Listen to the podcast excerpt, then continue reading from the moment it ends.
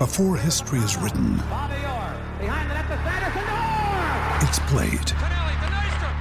Before it's frozen in time, it's fought one shift at a time. Before it's etched in silver, it's carved in ice. What happens next will last forever. The Stanley Cup Final on A B C and E S P N Plus begins Saturday.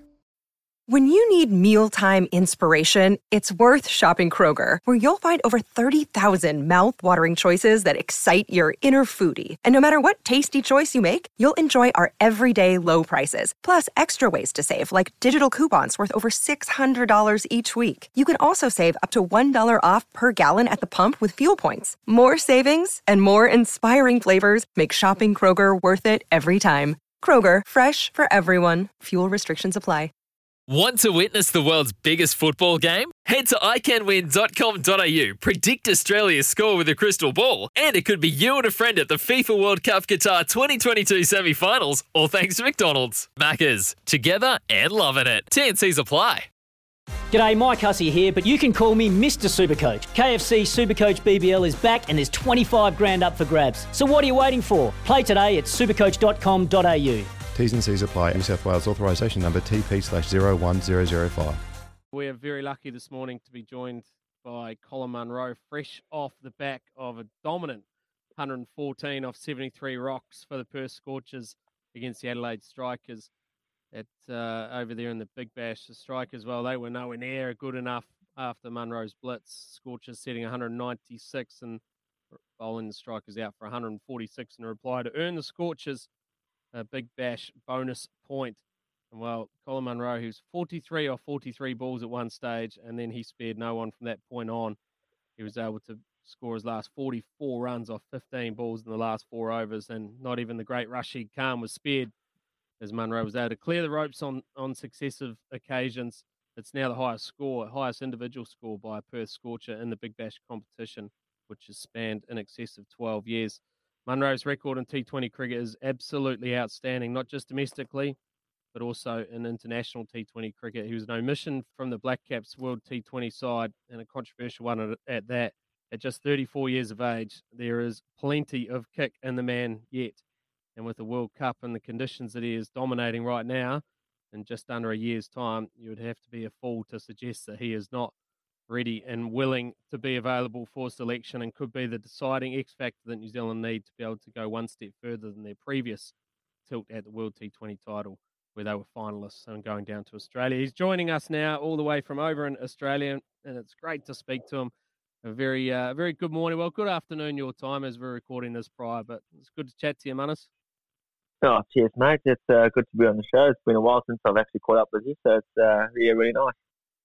Yeah, it has been a while, actually. Obviously, we uh, we normally share the dressing room over there in the, the Caribbean Premier League with the Trinbago Knight Riders, but this year, unfortunately, I wasn't able to come, but you still managed to go over there and perform in a, uh, in a tournament you've done so well. But we'll get on to that a little bit later. Mate, talk to us about last night. It must have been incredibly special. Uh, I noticed when you reached your one hundred, you let out an almighty roar, and um, and it must have just been completely... Uh, you know, it must have been an amazing feeling for you to have been able to achieve what you did last night. Yeah, it was uh, obviously like sort of the tale of two sort of two sides, really, the way I started. But I think even before that, I was a little bit nervous in terms of my preparation coming into the tournament. I hadn't really done a lot because we've been in lockdown in Auckland, and even chatting to Teray, I was like, oh, I missed out first game on a good wicket in Perth, playing at a, at a new stadium that I've never played at before with the with the showgrounds. And talking to Curtis Patterson, who's played there a fair bit, said that the wicket can be really good, or it could more so. I thought I matched up quite well against the uh, um, strikers, bowlers, and then but then when I found out they had the two leg spinners in the team, um, I was like, oh no, nah, well at least I got, I'm gonna have to make make hay in the power play. But then Frankie Waddell had different ideas and um, bowled really well with the new ball, and then through the middle I just had to sort of try and soak up, but. Couple of leg buys, we're sort of always ahead of the game a little bit. Um, and then, yeah, after that, we got to the ten-over mark. I actually said to Adam Voges, like, I'm trying to kick them over, or I'm hitting up the chimney. Like, I'm, I'm you know, I'm not far away from getting out. I'm trying because I was nowhere. But then, like, you know, you know, for as a, as a player as well, you one or two shots away, and then you just find your groove and, and your and your flow and your swing, and then you know, the rest is history. And a couple went my way, obviously, last night, so um, good to have a bit of luck too. Yeah, well, it was played at the Sydney Showgrounds, which was a vent- neutral venue. Obviously, it was meant to be a home game over there in, in uh, Perth, but with the W A's strict COVID protocols, the game was taken to a net neutral venue. And I guess that must be a really difficult thing to be able to have to adapt to, because normally in those sorts of tournaments, you're used to having games at home where you know the conditions so well. So it was, it was the fact that you had to adapt and you had to play a little bit what was in front of you. Um, did you think it helped you in a, in a way to be able to get into innings?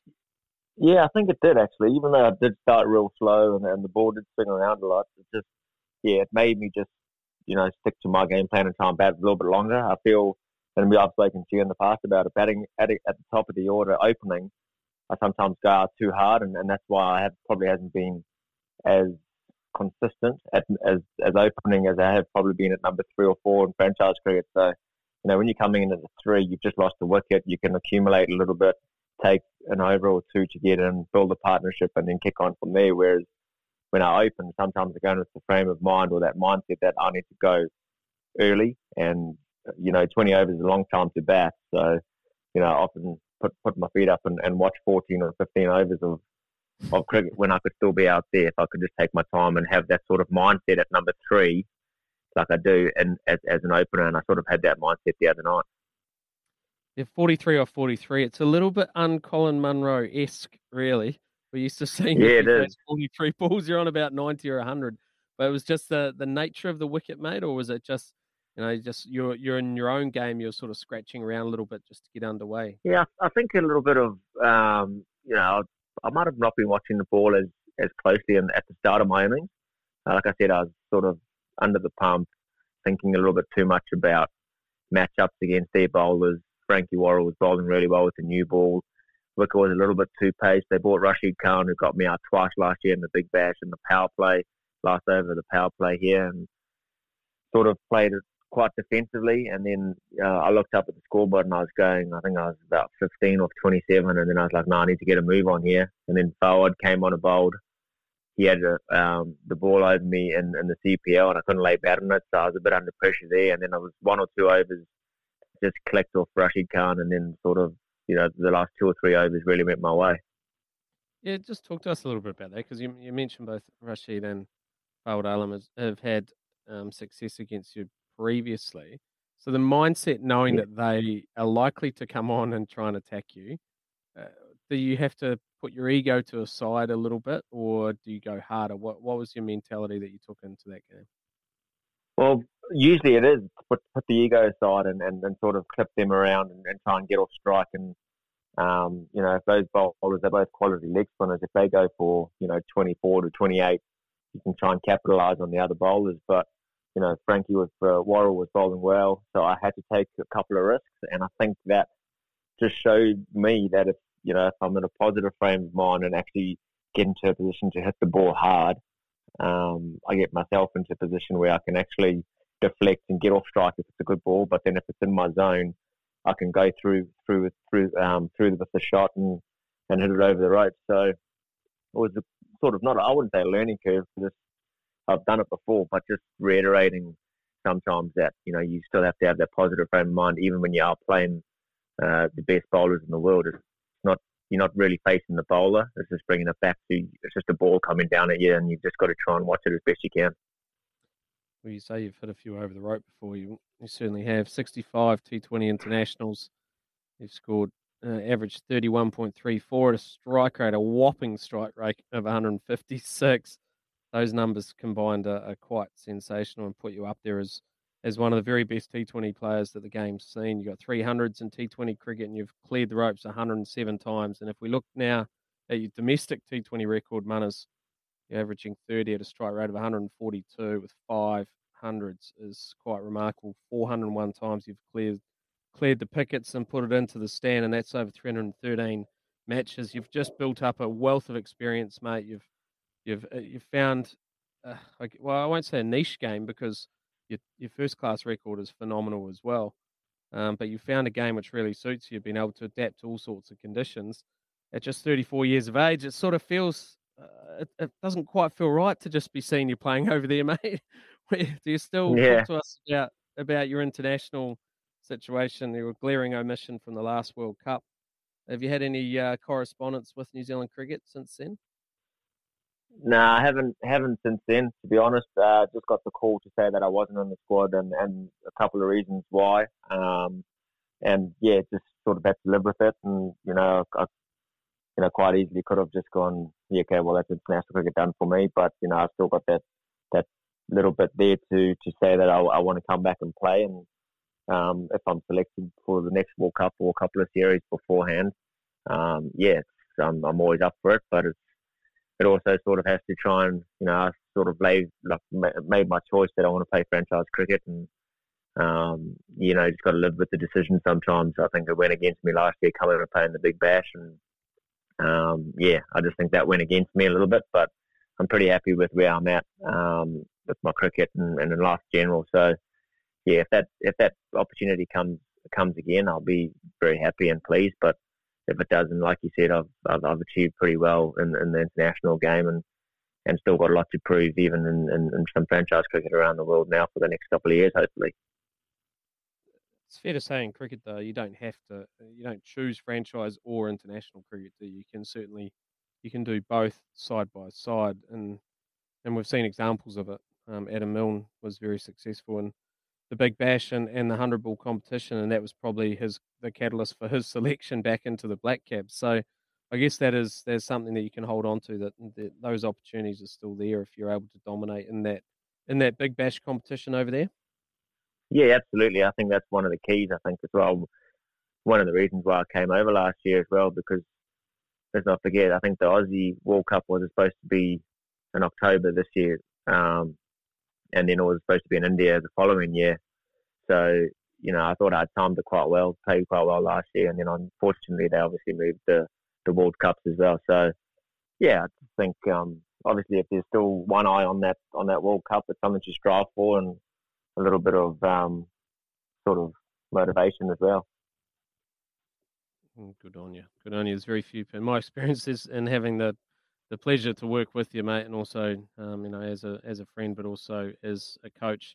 There's very few players in the world that can do what you can do, and that's take games away from oppositions and in a heartbeat. And you've you've proven it. So, uh, to the New Zealand selectors, keep an eye out for Manas, okay? Watch the Big Bash. Keep watching what he's doing over there in the very conditions where the World Cup's going to be, and just make sure that you've got his name penciled on that uh, on that team sheet. Because if you're going to win it, you need players like Colin Munro at the top, mate. Let's um let's talk about the family. Let's talk about life as uh, as a cricketer who's maybe slightly detached from the New Zealand game now. All of your your wife and your kids, Teray, and, and all the kids are great. Yeah, they're good, man. They they good. Um, very happy that they've come over for, for the Big Bash and, and staying with me now until Uh, middle of January, where they'll go on to, to Brisbane and spend some time with family before heading home. But yeah, very fortunate that, that Perth have put them up um, with me. Um, it's really cool, especially with COVID around and there's and a little a bit of restrictions. There is a lot of time in your in your hotel rooms, but you know when you got the kids and, and wife here, it's, it's really nice just to have a sounding board and talk to and, and keep you quite busy rather than just focusing too much on the cricket side of things. Yeah, I bet. It must be great as well going back to the same franchise. Obviously, you've been at Perth before, so it must be cool going back to the same place rather than trying to have to prove yourself to them all again. Yeah, that's the thing. I said that last night in an interview too. That, uh, I think it was Finch said, oh, it's really it's better coming back to uh, a you know familiar familiar um, environment. I said, absolutely. It, it feels like, no, I won't say coming home, but people, I did well. It helps that I did well last year and that you come back, you don't have to try and prove yourself again.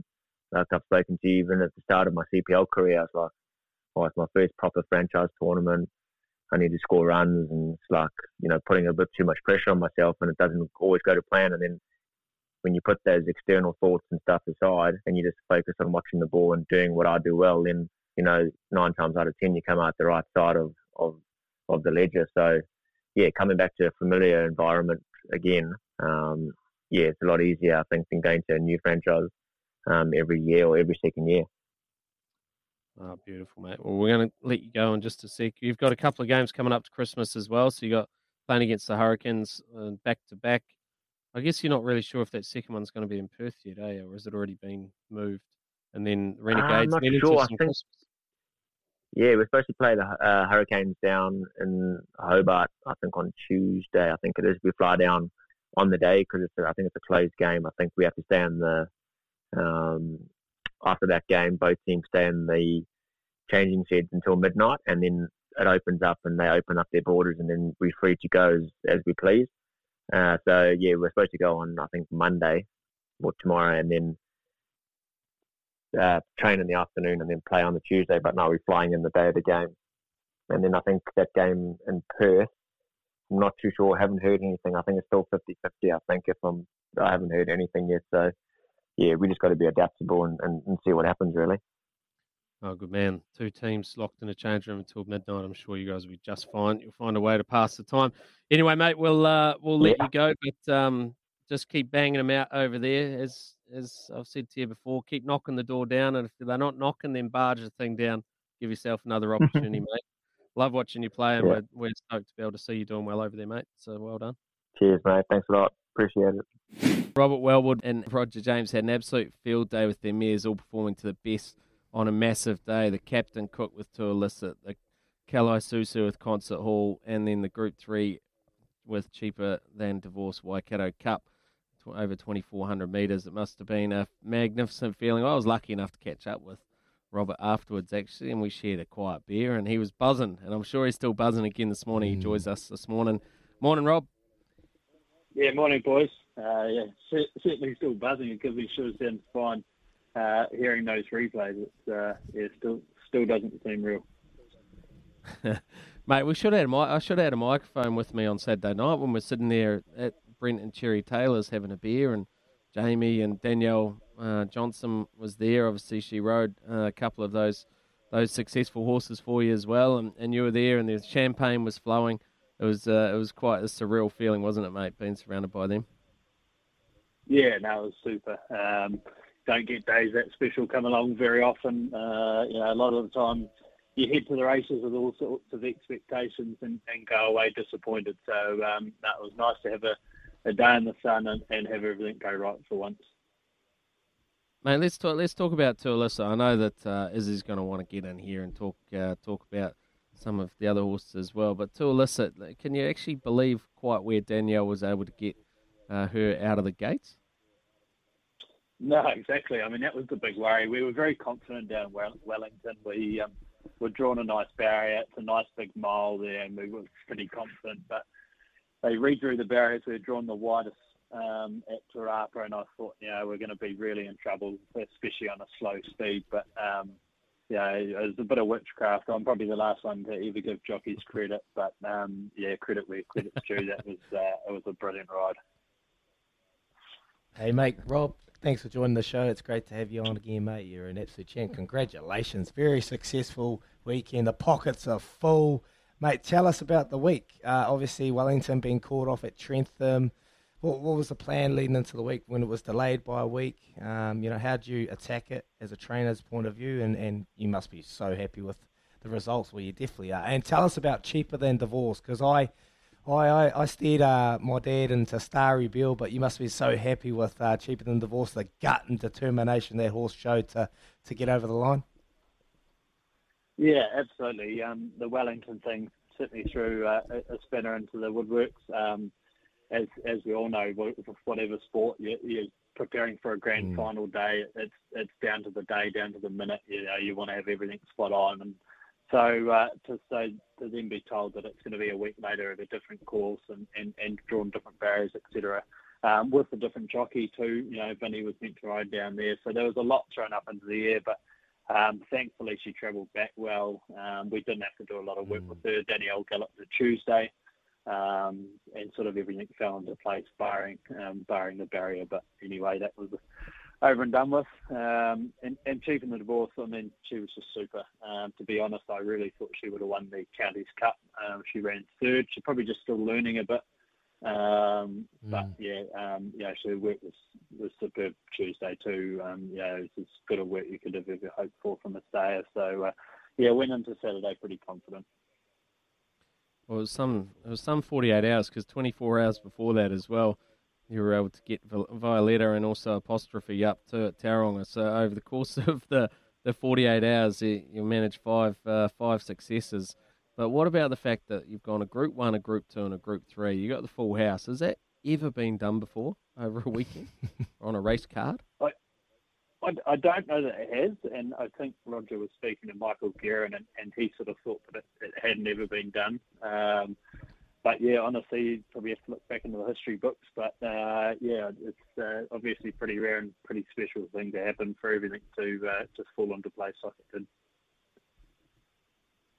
Yeah, mate, you couldn't predict anything better. Well done there. Hey, what, what does the future look like? What, what do you got coming up and uh, you know ahead of us that you could probably you know give us a wee lead in? And, and what's the plan for Toalissa? And you know you got Concert Hall as well. We haven't brought up Concert Hall, getting a great win. So you know, what's the plan plan for the future? Um, this coming weekend, we'll have Hypnos head down to the Manawatu Challenge. He's probably one to follow. He galloped this morning. Just with the weather turning tomorrow, we, we decided to work him this morning. Um, he's in super order. Um, Toalissa and Concert Hall will both head, box, head to Boxing Day for the Zabel Classic. Um, and then uh, Cheaper Than Divorce. If we run her again, we may put her out, but if we run her again, she'll head New Year's Day for the uh, for the City of Auckland Cup. Nice. Hey, um, hey, Rob, you obviously train in partnership with Roger James as well, and you you managed to get Roger to head down to the Awapuni, Awapuni meeting on Saturday. Does this pretty much mean that you know you sit in the pecking order just above Roger these days? Have you have you mentioned that to him this morning?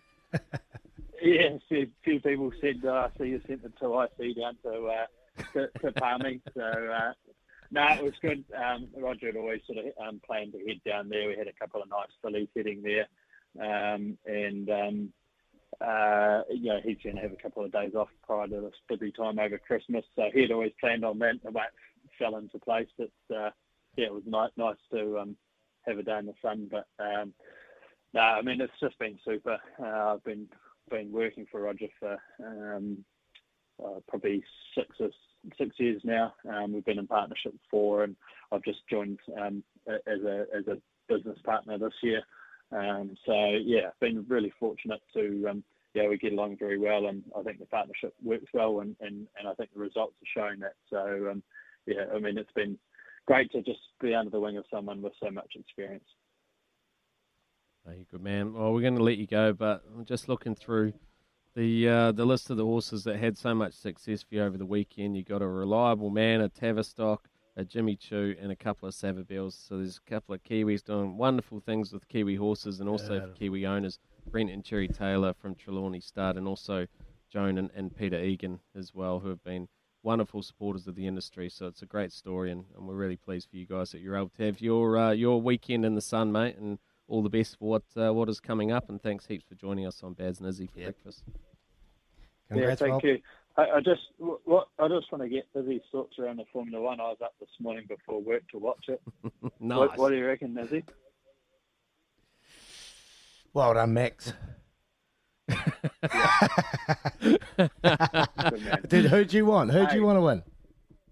I, I just I just wanted to see a race, and that's what's happened. You know, like I, I would have yeah. thought it was crap if they if they had finished under um, under safety car. So. I, I think it worked out right, but there, there's a few few different ideas out there. So, mm, yeah, no, good man. Uh, thanks, Rob. You're a champion. Well done. All your success in the weekend, mate, and we'll catch up shortly. Max Verstappen has won the F one, and it wasn't without its controversy. And I've just been doing a wee bit of a chat. So Mercedes filed two protests. The first protest one surrounds Article forty-eight point eight of the sporting regu- regulations, which says no driver may overtake another car on the track, including the safety car, until he passes the line for the first time after the safety car has returned to the pits. And then the second protest is based on Article forty-eight point twelve, which says that any cars that have been lapped by the leader will be reco- required to pass the cars on the lead lap and the safety car. So basically, I think in the last lap, the safety car was out, and I think Max Verstappen, Louis, if you can correct me on this, Max Verstappen, was did he kind of slightly overtake Lewis Hamilton? Which he's not able to, and then that's where this protest has all come from. And that, that's what we love this game, the sport. F one racing, going down to the last race. Max Verstappen, uh, Lewis Hamilton's at one, Max Verstappen's at two. They're equal on the points, and it goes down to the last lap. And that's what Robert Wellwood was talking about, how there was it was there right to the end. But is that kind of like the icing on the cake there? Am I right on the money there, bud? Yeah, you sound like you're bang on the money. Baz would actually be he Baz watched it. He, he's seen well, he's seen the replay, but to my understanding, you've you've had it nail on the head. You even gave us the article of the rule law we're talking about. I've it just seen sharpers. I've just seen live photos here. So Max Verstappen's just come out and he's congratulating. So the teams were told first before anyone, but he's just come out and started shaking hands and sticking his hands in the air. And there's photos of it. And I've just seen our man Chris Medlin in the middle of the biggest scrum with cameras and photographers around. No wonder he can't take a call. He's like in the thick of it. So when we track him down, and he has told me all he wants to do is gripe mm. about the English cricketers, so he will be coming on the mm. show. He really wants to get that off his chest. We'll have to ask him about this experience. It's been manic, Baz. I, I can't quite believe this. Yeah, well, he's going to have probably a month to be able to gripe about the English cricketers, so there's no hurry to get him on for that. But it'd be nice to get him on to... Uh, to be able to digest uh, what's happened in this Formula One finale. Very reminiscent of a World Cup final played at Lords not that long ago, to be fair. Full mm. of controversy right at the death, and those moments which just grab you, the sport, you know, it, um, it envelops you in those uh, those controversial periods. But, look, I don't know the rules around Formula One. What I saw, it was... I don't know. It was kind of... It was yeah, like... Bears. Verstappen was just going past... Hamilton, are they, that, are they valid? Safety round. Are they valid? Huh? Are they being valid huh? here, or is Mercedes kind of, with them acting the way they have, trying to steal the gloss away from Max Verstappen? You know, like, is it? Are they valid protests? Like, it's not, not good sportsmanship if you're you're doing it and you've just been beaten fair and square. I think I think there was enough in there from what they were saying. It, it could have gone either way with that five second penalty around overtaking. If that was the case, Lewis Hamilton only lost by two and a half seconds. But well, I actually thought Lewis Hamilton spoke really well, mate. He was really gracious in defeat as yep. well right at the end. And we know that they've had yep. Verstappen and Hamilton have had a little bit of a, a tussle, shall we call it, right throughout the season. But there was some quite good sportsmanship towards the end there from, from Hamilton. But honestly, I don't know, mate. But what I love is mm. the most is you you pulling out the, the rules. How's about that, eh? sixty minutes, yeah, just, sixty just minutes out. Into a Bledisloe game, twenty to go, we're down by twelve. Get the ball to Dag, he'll bring us home. How good was that? Hey, oh, mate, just delving into a bit of detail. There, there's a bit of detail, but I know there's, mate, there's, there'll be a lot Actually, of Formula One fans at home. Or, yeah, sorry, yeah, it just occurred to me. Where's Kane? Yeah, we should give him a callers.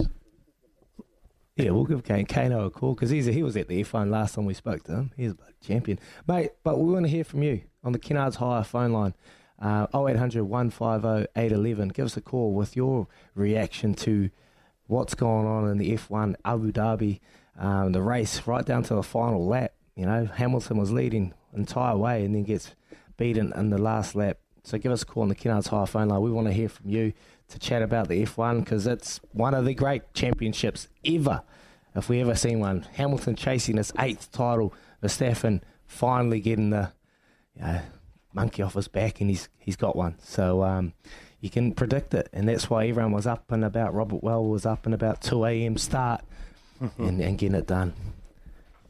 Well, I wonder if they're both off to um, Verstappen and uh, Hamilton are off to that same yacht that I went to over there and listened to Craig David this evening. That'd be interesting. That would have been a good one to go to anyway.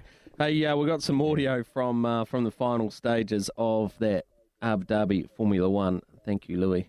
The championship can only be won by one, and it's going Dutch in twenty twenty-one. Max Verstappen, for the first time ever, is champion of the world. Oh, my Lord, Max! Oh, yeah! Yes! You're right. Oh my God! Yes! Yes! Oh my God! Max Verstappen, you are the world champion! The world champion! Mate, you absolutely deserve it. You absolutely deserve it.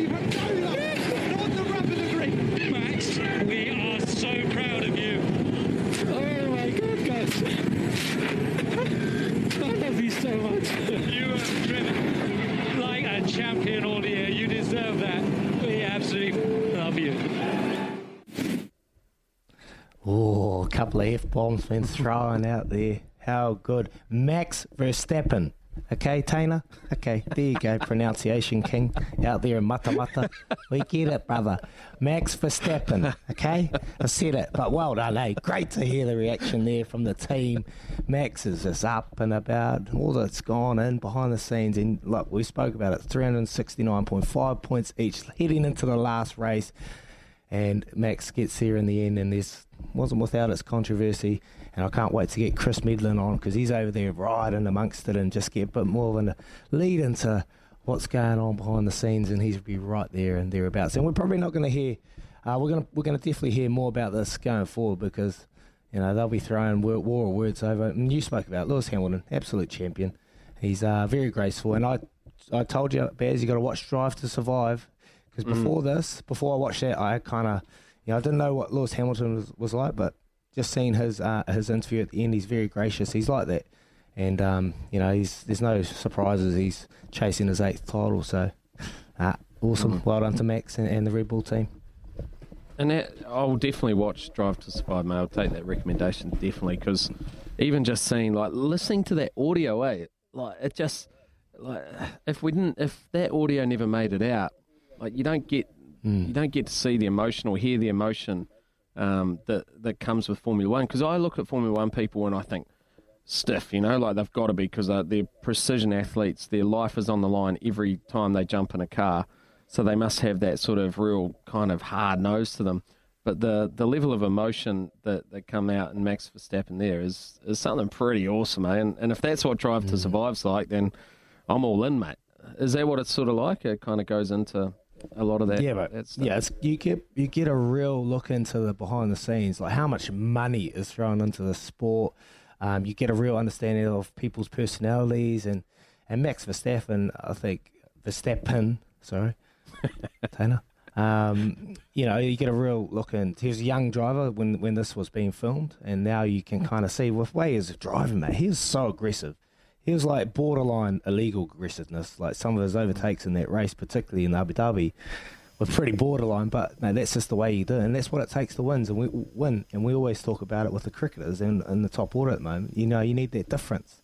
Someone with a positive attitude, and, and you get a real good look into that on Drive to Survive. But not only the big the big races, you get a, a look at a couple of the small races like um, Lawrence Stroll and. Um, you know, Ricardo, Daniel Ricciardo, he's an awesome bloke, real cool mm. guy. Uh, he's racing for for McLaren at the moment, and uh, yeah, so we we got a caller on the line. We got a caller, have we? I would have a caller, but as I was just going to say, um, while we're talking about Abu Dhabi, I just triggered in my mind Liam Lawson, and you asked about Chris mm. Med, you asked Chris uh, Medlin about Liam Lawson last week. He'll be about to get into the young drivers. Uh, test. So that's at Abu Dhabi, mm. and I can only assume that they keep the cars there, and this is when the young guys get a, a go around. And remember when he was speaking to us about the G-force and those, the biggest difference is getting your neck ready? And like it sounds so simple, but the amount of G's going through the body. So he will be watching this right there. The, the Formula two series is wrapped up. A young Australian dude actually won that. So Liam Lawson didn't win that. Next year's his big year in Formula two. Imagine being there at Abu Dhabi, seeing all this, and then going, man, I've got a chance to get in one of those cars and potentially put myself in this competition as a Kiwi teenager. This must be one of the most surreal moments in his life. Yeah, definitely. Yeah, yeah, you're spot on, actually. And yeah, that uh, that moment where you get to see uh, your heroes doing it just right before you get the opportunity to go and take it on again. Uh, as you you mentioned something there that sort of just triggered something in my head as well, that that Verstappen, the way he drives is very similar to what we're talking about with our cricketers and what we love in it, and some of our rugby mm. players, the real expressioner mm. type of players, right? And I personally love watching those those types of athletes perform, and, and I can handle the days where it doesn't work for them. Um, I, I'd much rather watch and, and support someone like that, like a boxer who's going to throw punches rather than mm. just constantly sort of technically dance around and and try and land uh, the punches that score the, the points. I'd rather someone who's going for the knockout. Are you the same? Like, yeah. You love that in rugby players, all athletes really, and, and it seems Max. Yeah, I, I like it. Like, because we, we can all be safe. We can all be safe, and safe's fine, but you need someone that's not afraid to push the boundaries, push the limits, and that's what Max Verstappen Stappen was able to do, and, and Lewis Hamilton spoke about it.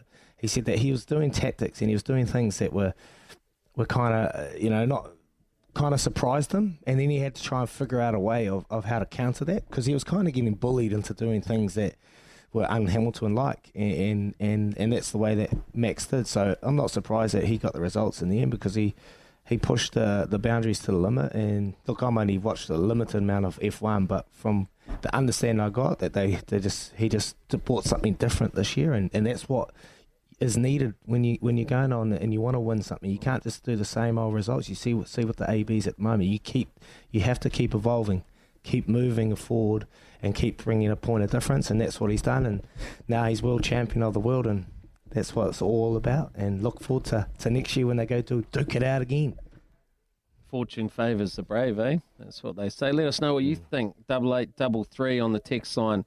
Do you prefer to watch athletes that have a crack, or do you prefer the the ones who are a bit more consistent and maybe churn the results out over a period of time? Do you like the glory moments, or do you like the uh, those moments where you sit down in your seat and you just feel like you're taken on a ride? You're taken on a magical ride of an athlete at his absolute best and who's prepared to brave brave the and, and take on the, look, mm. I guess, defeat and failure in the eye and say, I can still overcome this because I'm going to chase that glory moment. Or do you prefer someone who just gets the job done day in, day out, but maybe doesn't grab you, doesn't really bring you into that moment where you feel part of it?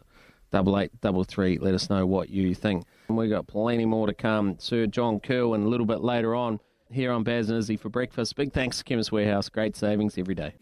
Sir John Kerwin, he's been up and about watching his son play a bit of football, but we really appreciate his time on here for Baz and Izzy for breakfast. Recharging after a big weekend, it's time for our Monday morning health check with Newzest. Oh, Monday.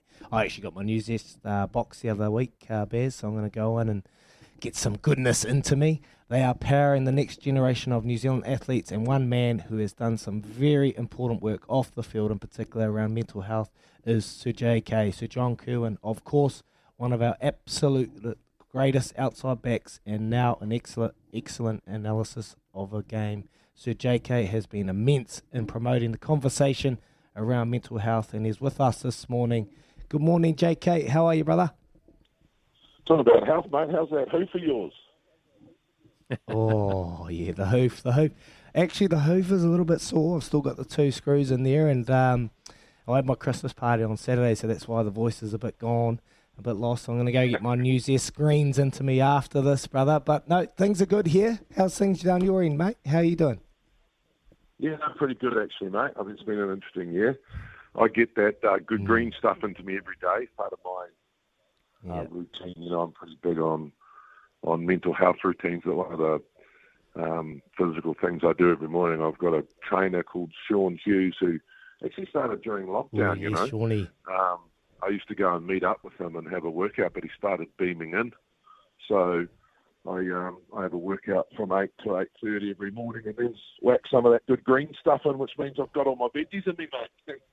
But uh, yeah, look, it's been. Um, Everyone, everyone's just really, really tired, as you know. Everyone's sort mm. of had a really big year, especially up here in Auckland. So there's been a lot of um, real tiredness and burnout around just because of the effort to sort of mentally fight COVID, and you know, it's kept families apart. And so it's been a really, really interesting year. Last week, I, I sort of, um, you know, I met up with about seventeen hundred people online. And, you know, there is quite a lot of anxiety out there. So it's just really important people yeah. look after themselves, especially over this Christmas break, you know, disconnect from, from um, not from you guys, obviously, because you'd be a staple thing that would be good for your mental health in the morning, but, you know, maybe turn off the mm. phones a bit and just really disconnect and try and recharge those batteries. Yeah, just delve into it. I know you, you're up in Auckland now, and, and a lot of people... you know, have been doing it pretty tough. It's been a, a very challenging and, you know, disjointed year with not knowing what's going on, not what's happening, and particularly in Auckland. Have you have you seen a lot of people uh, struggling, and have they reached out to you, and, and, and have you been able to to pass on some advice? And if you had any advice that you'd be able to pass on from your previous um, challenges that you've got through, what what would those be, bud? Yeah, look, mate, I think, um, you know, the, what I'm... what I'm hearing back is, you know, people have, have been frustrated, people have been angry, people have been tired, you know, people have um, eaten too much, uh, drunk too much, um, you know, being worried about finances, being worried about, um, you know, being worrying about what's going to happen in the future, being separated from family. And that's just me, you know. mm. um, yeah. And I, I think what I talk about is, I talk about a triple A battery. Izzy, I talk about, you know, when you see those ads on T V with that little battery guy who's running around, he's got all this energy, and then all of a sudden mm. ugh, he runs out of energy. That's that's sort of how yeah. people are feeling. But what I talk about with with your triple A is, you know, it's really, really important. Um, and this is the same with mental health. It's, you know, it's really, really important to be, you know, have awareness around why you're feeling like that. And a lot of it will be COVID, right? It'll be COVID related or, you know, whatever that is. So once you're aware, so that's your first day, be aware of what's going on. And then the second thing is acknowledge it, right? And yeah. I, I always say this, we're not our emotions, we're actually our values, and your emotions will pass, right? So that's really, really important. And in the, you know, in particular in this time, that's really important to do. So be aware, then acknowledge it. And then the third A to get some energy back is action. And, you know, as he, mm. we've grown up with, you know, it must be pretty hard with you, with your hoof as well. We've, we've grown up um, with, you know, sort of sport or outlet, you know, so, so we'd go for a run or we'd do something physical. Sometimes you can't, that gets taken away from you. So what I say about the action is, make sure you double up on the things that make you feel good. It might be, you know, reading a book, or it might be going for a walk, or whatever, whatever that is. But I think the most important thing is the three A's. A lot of us are aware sometimes, but we won't acknowledge it. And sometimes we're aware and we acknowledge it, but then we won't action it, right? And I think if we can do those triple A's over the over the summer, get some of that energy back in our battery, then we'll be able to face the next year. Um, as well, because last year what happened after we all went through these sort of turbulent times is everyone thought it was going to finish at New Year. Oh, we're through the year, you know, it's going to be over and we're going to, you know, going to have to go back to normal. But I think it's just really, really important to, to live for the moment, you know, and really, really replenish those batteries over the summer. Hey, J K, it's Baz here, mate. Thanks heaps for those insights. It's um, it's fascinating to, to listen to, actually, and and some pretty sage advice. Hey, mate, we were just having a conversation just um, prior, and I'd love to get your thoughts on it, around um, athletes and which ones you, you prefer to watch. And I'm trying to just sort of bring it together. Would you rather go for the more of the surgeon type of athlete, or would you rather go, you know, the consistent type who get the job done and maybe churn the results out? Would you rather go for the box office type of athlete, you know, the Pelés, the Maradonas, the Viv Richards, the Jonah Lomus? What, what sort of athlete do you... would you prefer to watch? Yeah, boys, I love Showtime, eh? You know, I I just think that, you know, mate, I, as you know what it's like, mate, you know, especially in your sport, you know, it must, must be really hard. You score a hundred, but the team loses. But for me, the guy who scores the hundred, you know, I mean, and same with Izzy, you know, he was, he was, he was like me, he's an outside back, mate. I mean, loved, loved a, a pot of gel, you know. Love the, love the big movement.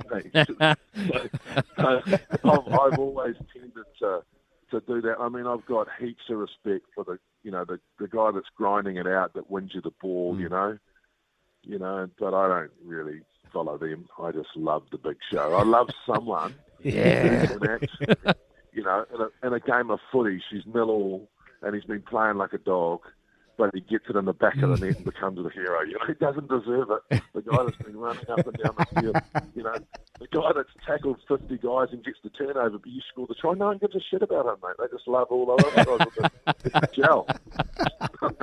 Yeah, there we go. Yes. Oi, if you know J K, if you know Sir J K, he is the fashionista of all fashionists, mate. He wears the most unreal kit to every single setup. Doc Martin original shoes from the Sir J K, mate. Hey, thanks so much, J K. We're going to let you go. We're just going to shoot off to a wee thanks, J K. break before we go to our next show. But thank you so, so much for joining us, brother. We really appreciate it. And uh, you're doing some great things in the mental health area as well. And it's, it's something that we're, we're pretty um, passionate about on the show. So thanks very much, brother. Look after yourself, boys.